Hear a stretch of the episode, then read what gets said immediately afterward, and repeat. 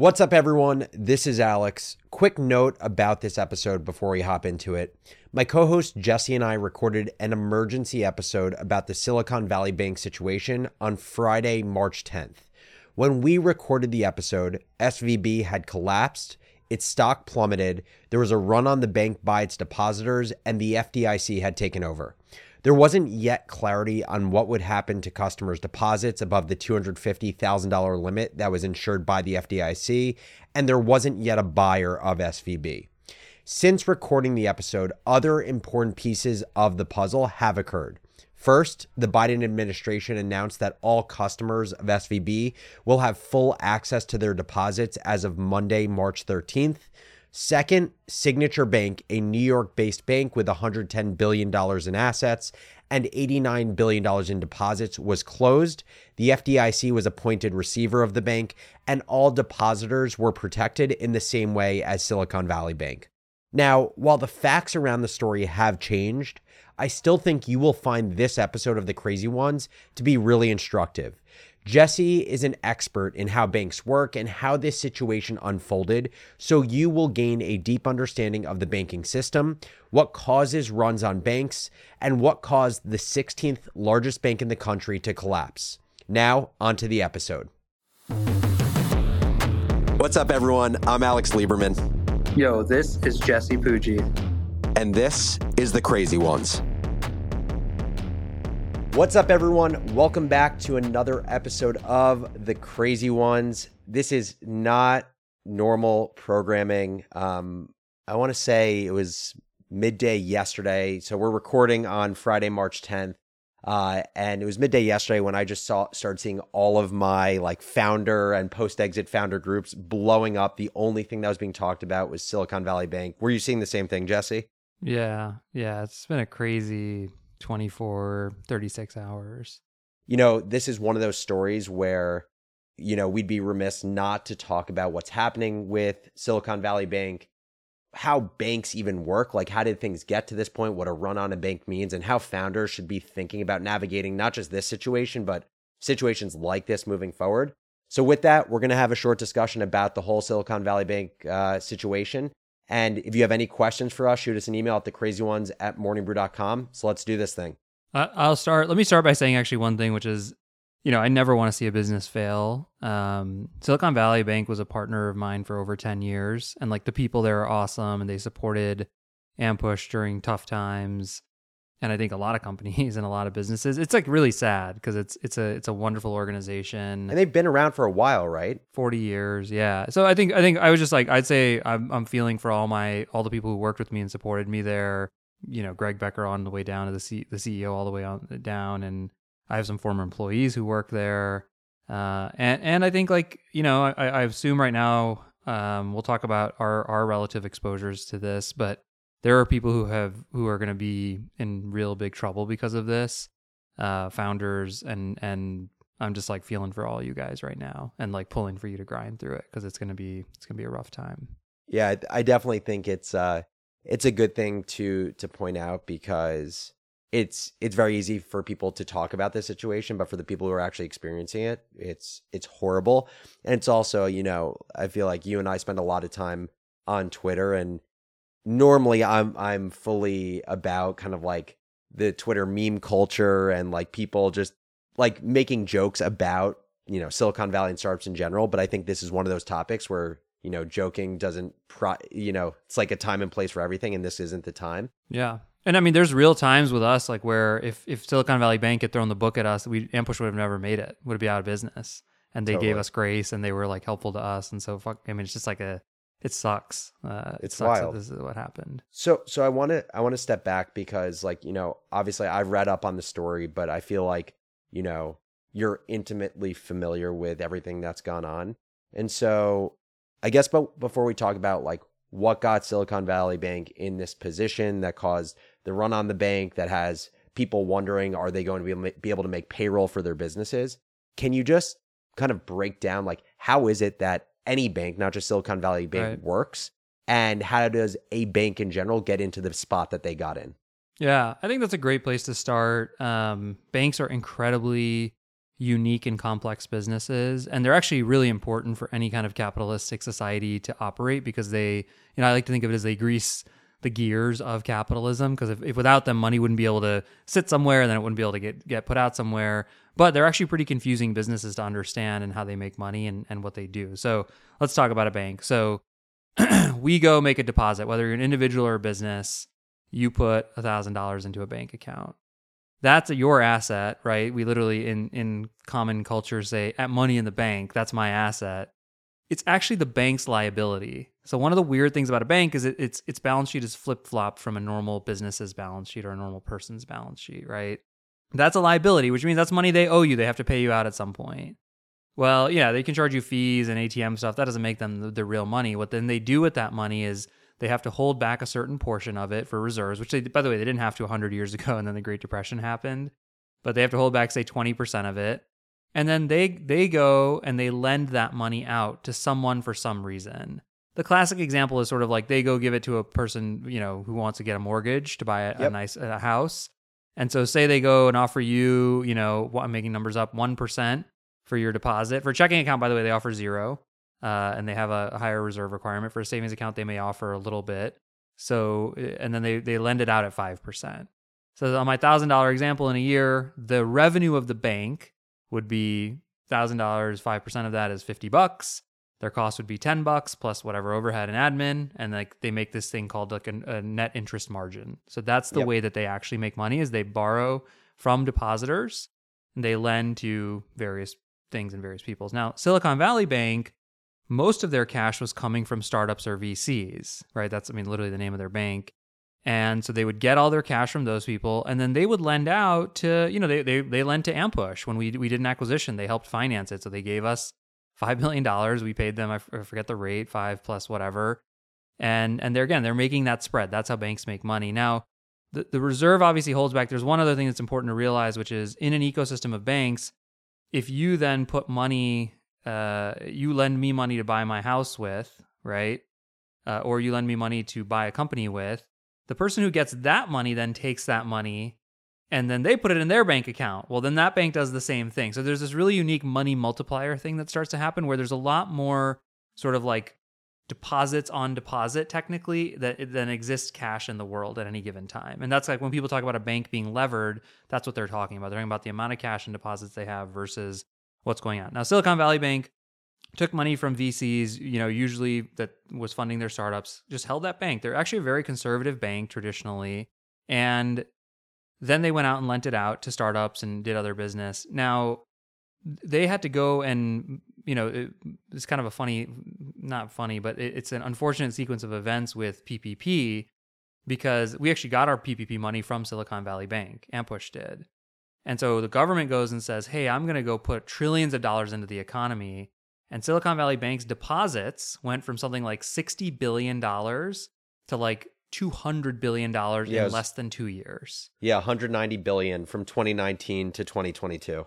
That's how much it went up by. Yeah, it went from 60 to 190. 190. Yeah. So 3x, okay? Yeah. So hey, that's cool for them as a bank, but now think about what you're, you're in the business of. I have all this cash and I got to go lend it out well, there weren't that many startups borrowing money and there weren't like, you know, and so in your in their position, what would you do? And you probably did it in that time frame, the 2021, 2022 time frame. You said, let me just buy some safe, theoretically safe, long dated mortgages, long dated government backed bonds you know, those are good deals. I'll hold them till they mature. I got to put my assets somewhere because I have all these assets that I didn't have before, all these deposits that came in. Yeah, they're just like, I want safe yield. Like they're like, I, I just safe, want safe yield so I can make my margin. I don't want to have to think about it. I got all this kind of free money from PPP, and it's it's like also there's a whole another funny conversation around the government gave all these people money and then they turned around and lent money back to the government, yep. which we will say for another day.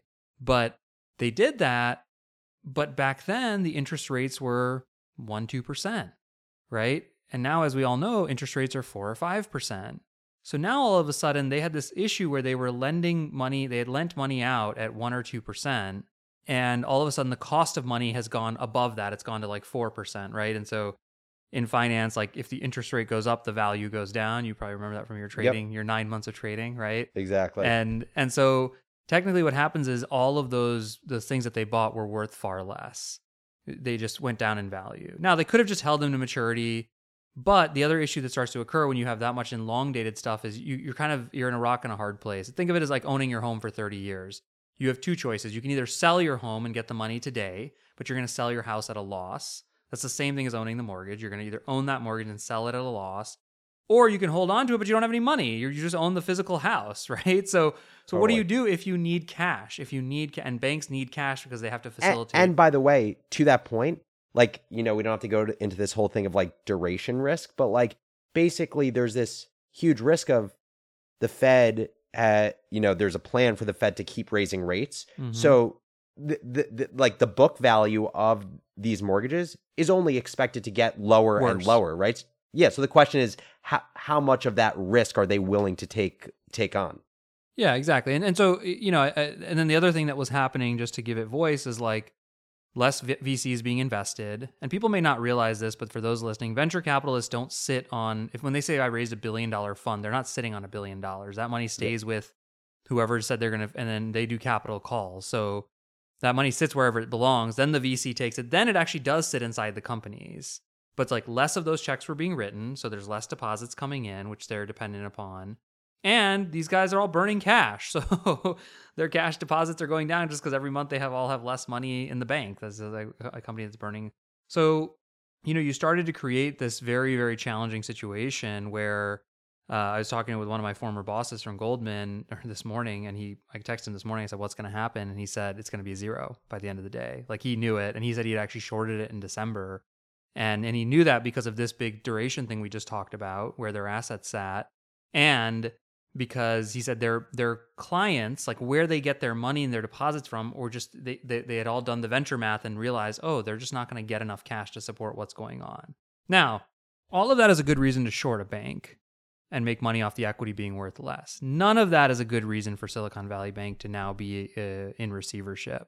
Yep. So let's talk about how did that end up happening. You, why don't Yeah, you, I don't know and- if you paid attention to it, but you can take it on because I've been talking a while. Well, yeah, yeah. So like basically, just just to sum up what you said, basically Silicon Silicon Valley Bank, their deposits grew threefold over the course of three years. There was only so much that they could do with their increase in deposits. They, there weren't that many. There weren't three x the number of startups that they could lend money to. So they had to invest in something to get their yield, so that they were making more yield than the uh basically the the uh yield that they were giving to their depositors. Those were mortgage backed securities. The rates of mortgage backed securities moved up a ton, which basically means the value of $80 billion worth of mortgages went down significantly. They sold those mortgages or 20 something billion of them at a, I believe, a $2 billion loss. Yep. And, but, but my understanding here, and correct me if I'm wrong, is that actually isn't what created this whole issue. None of it. Yeah, I mean, they they actually went out and they said, you know, we're selling this at two billion dollar loss, and frankly, they did it. They're they're great. They're great bankers. They they said, by the way, guess what? We've already got two billion of capital coming in to cover that shortfall. So. In an already, it's highly conservative what they did. They could have just said, "Guys, we were selling this at a small loss. Who cares? It's you know we Totally. have hundreds of billions of assets. What's the big deal?" But they even went out, and that's and then and then there was a series of of mis you know missteps or yeah so walk through basically what they did because i think this is so important by the way because i think people who haven't necessarily gone down the rabbit hole of silicon valley bank assume like you know like this is like lehman 2.0 Yeah. like they were financial bad actors but all of this nothing actually like at all. is is literally just a function of basically momentum created by founders and vcs having fear that they wouldn't be able to get their money Yeah, well, I, I think that's uh, I think that's part of it. So so they go out. So so what ends up happening is there's this other bank that was a really crappy bank called Silvergate or yeah Silvergate, and I don't even know anything about them. I've never heard of them. But at the same day that the that that Silicon Valley Bank announced, hey, we're going to do this repositioning. Um, and by the way, we've got some more ca- capital coming in. General Atlantic investor. General Atlantic is like an amazing, great investor, highly blue chip it, I think a lot of these people who had, had been sort of worried basically said, "Oh, like Silvergate went on. It literally happened the same day. It happened to have happened the same day, and which was kind of a PR mistake, right? They should have waited. They could have announced it next week, or they could have done, uh, you know, they, they could have managed the news more carefully. They could have taken the capital first and then done this. Whatever. There's probably five different ways they could have managed it, but they didn't. And and in our financial system, in our stock market, in our banking system, it trust is paramount. And when you start to lose trust you know, uh, all hell breaks loose. So basically, they did that. It panicked a bunch of people. That hit the stock pretty hard. The stock going down led to I like you got in a lot of group texts. I got a lot of group texts. My you know, uh, we're saying uh, you know, if you have money there, take it out. Yep. You know, and and we in a personal thing, it was kind of a crazy situation for me. We had some some money from leftover from the Ampush deal in an old bank account, like that was still some of it had to stay in there for escrow. Some of it was just we hadn't taken care of, like we hadn't pushed Is it that out. personal money or business money? It was tech, it was business money that hadn't been distributed. And so, like you know, my co-founder Nick yesterday goes, "Hey guys, I just you know, being prudent, we should take everything but the escrow out because we couldn't take the escrow out. That's legally required. So we Yeah. did that, and then both of us called each other like, "Man, I feel kind of bad." You know, they, they were good, but everyone's doing that, right? It's sort of a game of hot potato. And then again, if you think about how their balance sheet works, deposits are liabilities. They're things that have to be now they're they're hyper short term liabilities, which means anytime someone asks for them, they have to come off their their balance sheet. And I was looking earlier today, Silicon Valley Bank, you know, we said 200 billion in assets, whatever. Do you guess how much cash they have on their balance sheet as of December 31st? 10 billion. Yeah, roughly 13 billion, 13 or fourteen billion. They probably have mm, ballpark 10, 20,000 customers. 10, 20,000 customers all pull out, say 10,000 customers pull out 5 million. That's 50 billion. Is that math right? Yeah. All of a sudden they don't have cash. I mean, they don't have the cash to cover that, right? They, they just, there's no way, and they can't sell those things because they're long dated or they'll have to sell more at a bigger loss. And it just leads to this untenable situation. The sad part is it's driven by their customers and by fear and by like and uh, again you and I are sort of in the ecosystem so by the numbers numbers of texts and calls and emails going if you have money there you should probably pull There, it out. there was one group chat I'm in. There's a post exit founder group chat I'm in. Just in that group, there was like a, a tally taken of how much money was taken out by just those founders. And it was $2 billion of deposits. There you go. Yeah, so that's two. I mean, now you're saying that in your little group or big group, I don't know how many people are in it, but it, probably not more than 100 people. 300 people. Okay, so in a group of 300 people, you're telling me that basically their uh, 20% of their balance sheet was gone just in Yeah. that group. And so I think uh, the other thing, you know, they, Greg Becker went on, and that there's like a famous thing in banking where like you never tell people not to panic, or not even banking, and just in life. You know, if you if you, if a if, a, if the uh, captain gets on the air thing and says, "Hey guys, you know, one of our engines is gone, but please don't panic," everybody starts panicking, right? Totally. and it, that's what happened yesterday and, and it happened in big and small ways and and it, like he kind of he said those words don't panic and then everybody started panicking and so i think you know the stock then keeps dropping and basically you know clearly by the end of the day i think they tried to raise capital. Nobody wanted to put money in it. Then they tried to sell the business. Nobody could buy it. Because by the way imagine that that balance sheet every minute is dropping by a billion dollars or whatever right? Every hour a oh, billion yeah. dollars is going out. Who could evaluate it? Yeah, and so i think they did the I only mean, thing they the, could The which- market's just changing too fast. And so I guess the question is, is is my understanding is, first of all, that of their, let's call it 180 billion of deposits, something like 176 billion were uninsured because you know the Right. only thing that's insured is the 250k Because it's uh, a business bank, right? Like if it's a personal Yeah. bank, nobody keeps more than two hundred fifty thousand dollars in their personal accounts. But in a business account, you keep millions of dollars. so so let's just use like you as the example, but I th- think this can be extrapolated to other founders. That that million dollars from Ampush that's kept in escrow, what happens now? Yeah, so uh, you know, we we left a million bucks uh, there. We tried to wire it today uh, after that announcement, and it's not getting wired. Obviously, what what you know, I don't know is the short answer. No clue. I think the smart people I've spoken with said, well, look, two hundred fifty thousand you'll get, and you'll probably get it next week because it's insured by the government, which is nice. And then the other 750, like you're in line. You're you now you should be a senior creditor to whatever this, you know, receiver. When someone says receivership, that means bankruptcy. It basically means you've been put into bankruptcy so that somebody else can overwatch the like liquidation of something. I think there. I've heard lots of rumors, unsubstantiated, of course, that like they will get bought over the weekend. Like J.P. Morgan or somebody's going to come in and buy them because now that the government stabilized it, someone. But how do you value that business? Going back to your point, like how do you value this thing that doesn't have deposits anymore? I don't think I, I think they get get they you know people get to keep their jobs and and maybe some comp packages or whatever. Like nobody makes any like the shareholders are zero or near zero. Yeah.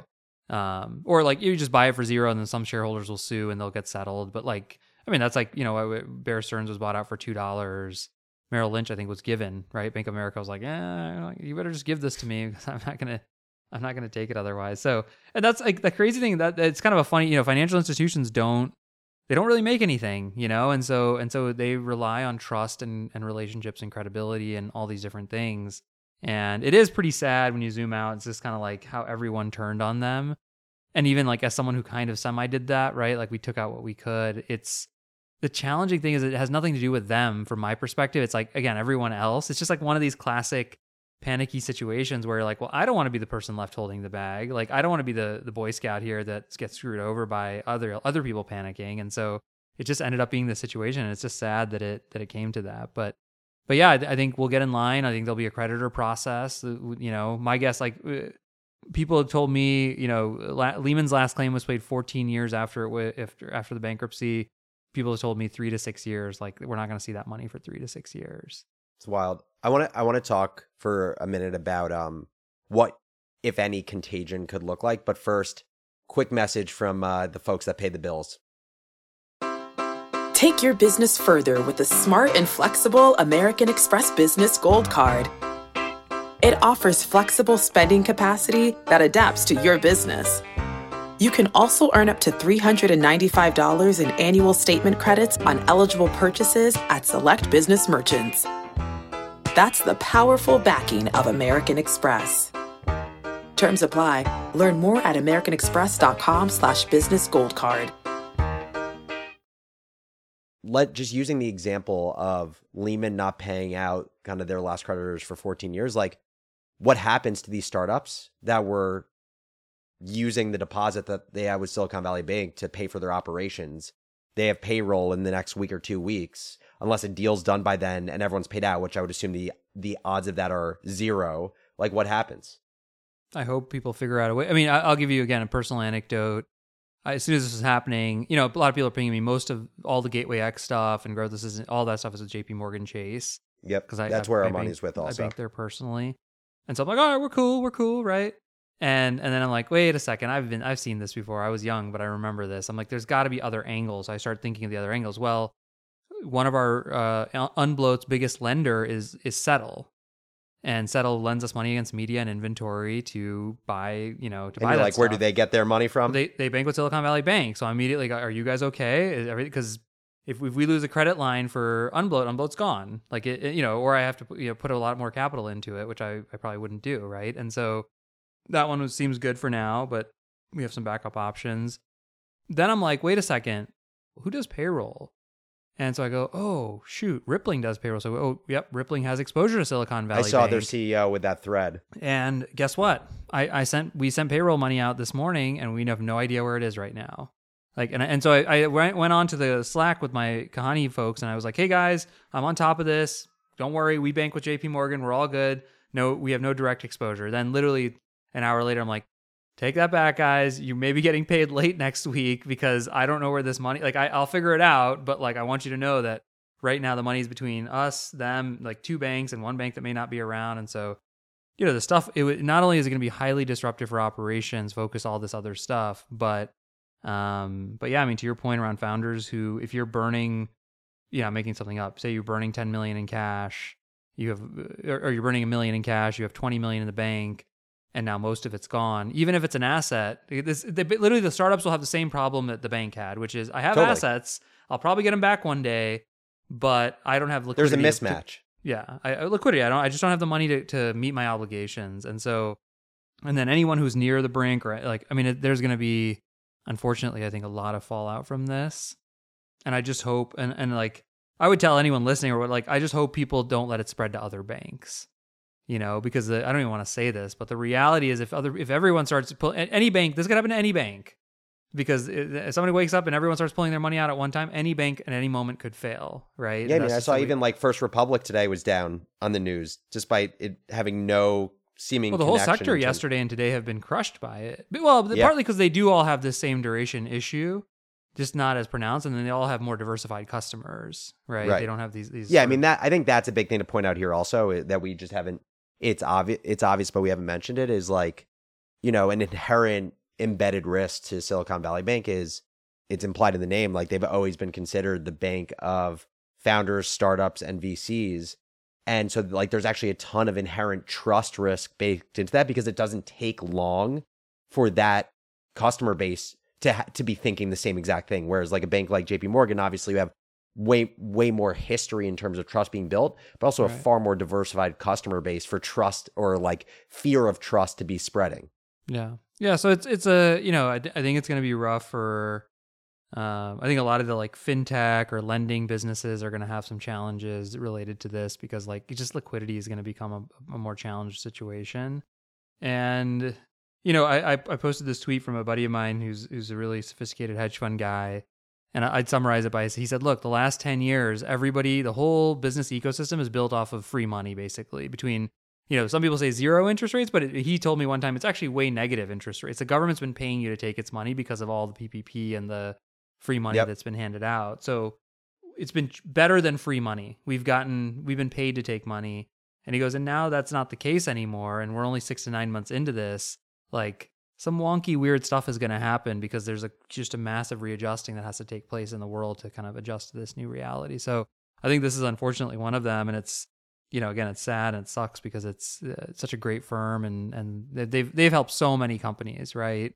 And always been great partners. So I've uh, a few more questions before we finish things up. The the first is from a founder's perspective. Obviously, hindsight's twenty twenty. Is there a way that founders could have avoided this sort of exposure that makes sense within the context of running their business? Like, for example, I I saw a thread that um, Andrew Wilkinson brought back up from a while ago, where he basically was like, he thinks it's idiotic for founders to keep their money in cash within a bank because you know you're relying on the bank it should just always be in you know short dated treasuries because you're getting yield and you have a government guarantee i think that that makes a lot of sense. The the other side to it though is like you can't operate your business. You can't run your operations on short dated treasuries. You need cash to operate your business. Right. so like how should founders think about like financial risk like that? Is there anything that someone could have done? Yeah, I mean, it's definitely going to be a boon for all these startups who are doing treasury services because now all of a sudden, 100% you know. And by the way, one quick aside before I answer the question is, I think Warren Buffett has this famous quote where he says like, "Cash is like oxygen, like you don't notice it until it's no longer there, and then and that's the only thing you care about." And I think we literally just experienced that. An entire ecosystem just experienced that, which is like, no one was worrying about breathing until someone said, you know, the air might leave this room, and then we were all like, ah, we got to gasp for as much air as we possibly can get because it Yeah. might be gone, and and uh, that's what happens. But I mean, look, I, I think these startups are going to do well, and they're well. th- This is going to be a positive moment for them, which is. Uh, we I've been doing this with JP Morgan. I mean, I have everything in CDs and treasuries, and then it's really annoying. By the way, every two weeks I have to sign a thing, and da, da, da, so the money has to come out for payroll.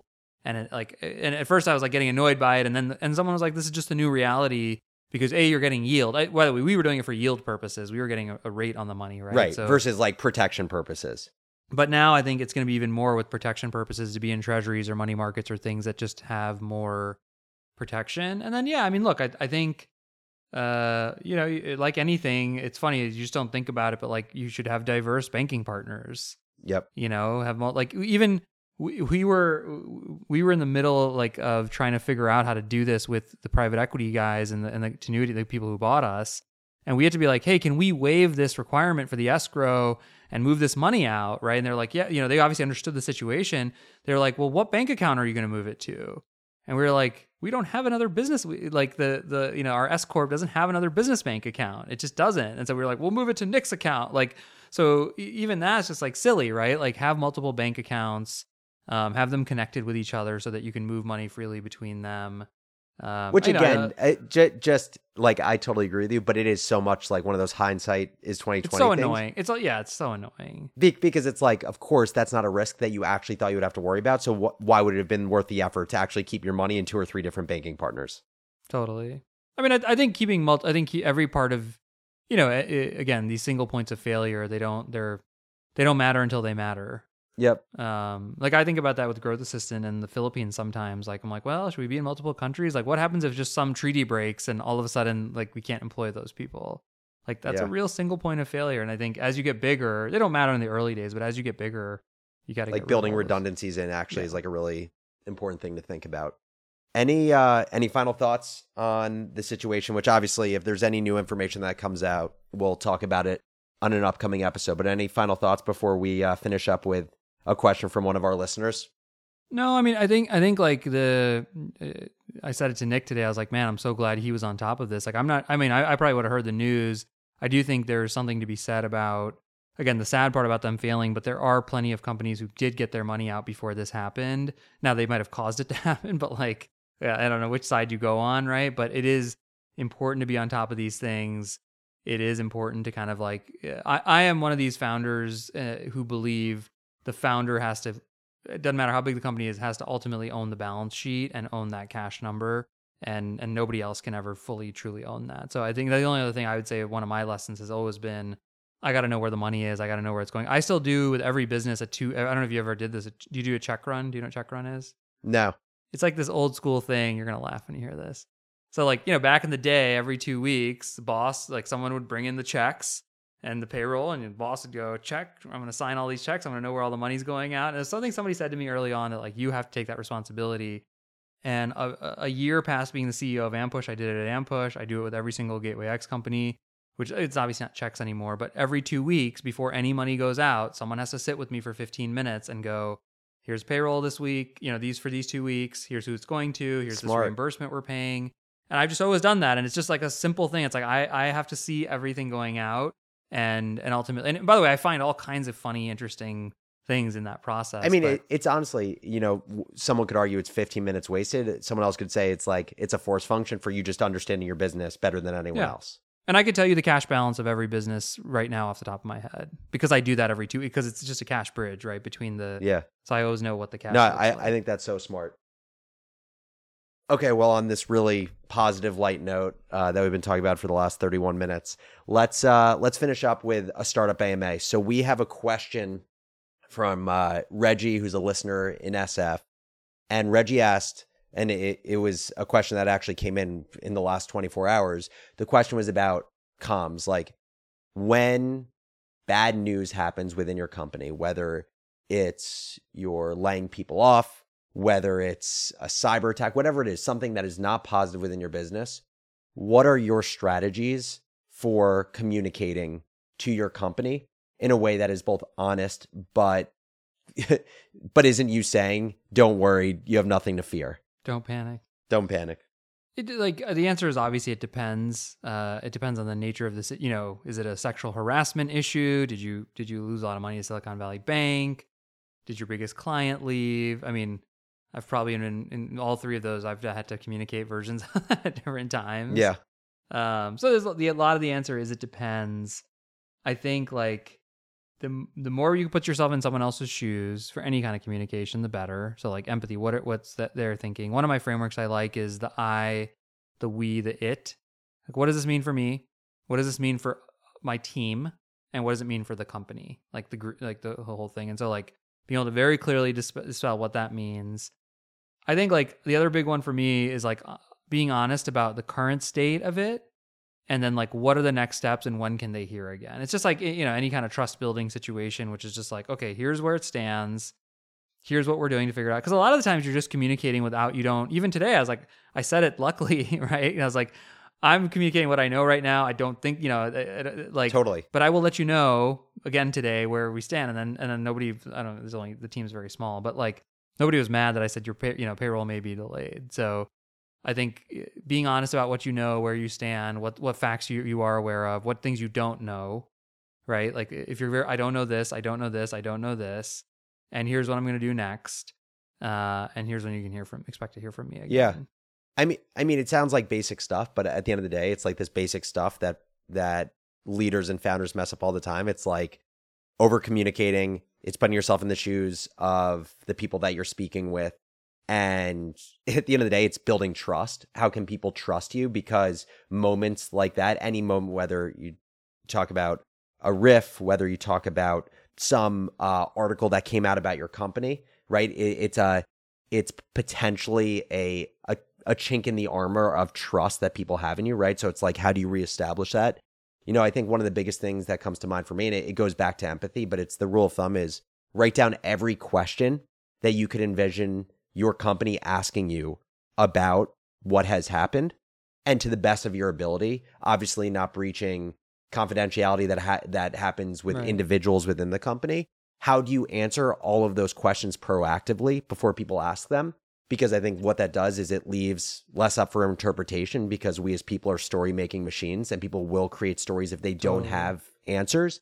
And the second is I think it it actually helps build trust when someone says, "Oh wow, Jesse, Alex, whoever may be, they've thought about all of this and they they have done their best within their ability with the information they have to give us the information they have." And I think to your point, the other thing you said is if you set an expectation of I'm going to over communicate, I'm going to speak always about what the current situation is based on the knowledge I know.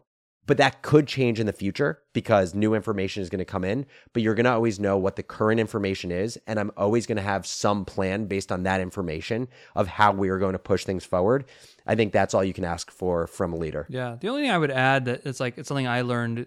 You know, type sevens, uh, one of our traits. You don't even. I don't know how much you know about yourself. I'll teach you about yourself. Like, we don't like negative. We don't like. We generally we like positive and happy, and like we we sort of avoid the negative, the, the things that ah, I don't want to deal with that, right? And I think for me, the way that used to show up was like in a tough situation, I would not sort of fully allow the bad to be there. I'd go, oh yeah, yeah, but well, you know, I'd spin basically. I wouldn't even mean to be spinning in a like manipulative way. Like my my, I would just naturally avoid it, and then I wouldn't talk through it or think about it. And actually, this is obviously a slightly different situation, but we had a big session this week. The whole Kahani team came in town, and we did a big thing on product market fit. You know, are we ten out of ten? Are we five out of ten? And the numbers were kind of low. And then we did this really cool exercise, which I'll tell you about sometime, where you're like, how did we all create this? How do we make? And, And by the way, just before you say it, we we did an episode on like where you're at on Yeah. the out of ten scale for Kahani. So if you haven't listened to the episode yet, go back in in the feed and uh, Jesse and I talked about where Kahani is from a product market fit perspective and and how he gets there. Sorry, keep and going. we went through the intellectual part of it, and everyone's like, "Yeah, there's this issue, and we haven't taken our customers here." And then I like I paused for a second, and like I wouldn't have done this five, seven years ago.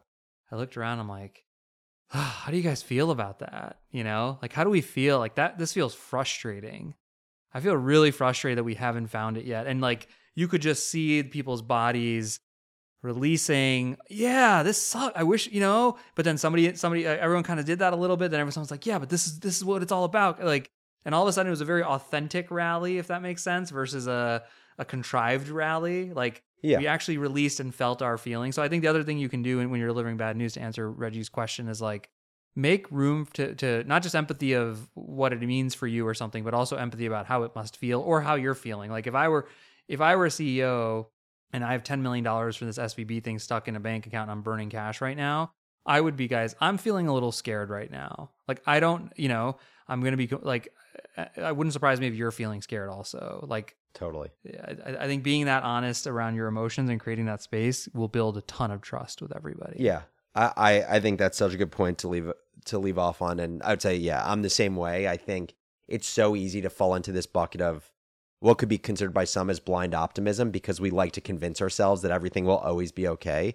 But I think inherently it's like this protective mechanism for not displaying weakness and for creating this alternate reality that actually sometimes does, does a disservice to you making changes or doing things that put you back on the right track. So I think that's spot on. Um, this has been awesome, and honestly, I feel like like you know so much about the intricacies of just like financial services and how the banking system works, and so I feel like I got a master class from this.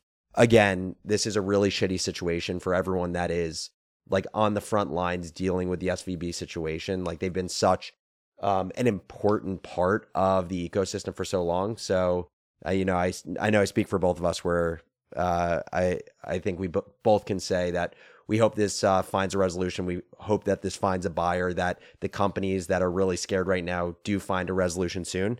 And um, any founders that are trying to navigate this situation or you know just uh, want want someone to chat to, I know Jesse and I are always looking to uh, just spend time with founders and and provide perspective where it's helpful. So uh, Jesse, Yeah. anything else before next episode? No, I, I hope this episode, for those who are wondering, I think there's a lot. I, I did a poll yesterday. I was like, and more than two thirds of my followers had no clue what was actually going on. So I think that's when I, I was like, let's do an emer- like we need to explain. I also to think it was higher, by the way. I think it was higher. I think some people are saying they know. I of think course, it's probably yeah, yeah, 80%. yeah. And I'm sure I don't even, you know, neither of us fully gra- grasp it either. Yeah, yeah, yeah. Uh, but, but I think hopefully this was also is timely for everyone who's wondering and listening, and and uh, the crazy ones out there can get some, you know, educated around it. Totally. Love it. Cool, man. Well, uh, this was a really good conversation. Uh, we are super excited to catch you all next episode. And as always, send us a message saying hi, ask us any questions you have at the crazy ones at morningbrew.com, and we'll catch you all next episode. Take it easy, everyone.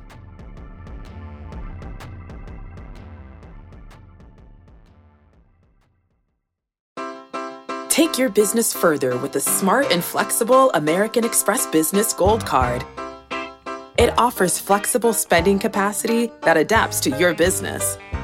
You can also earn up to $395 in annual statement credits on eligible purchases at select business merchants. That's the powerful backing of American Express. Terms apply. Learn more at americanexpress.com slash business gold card.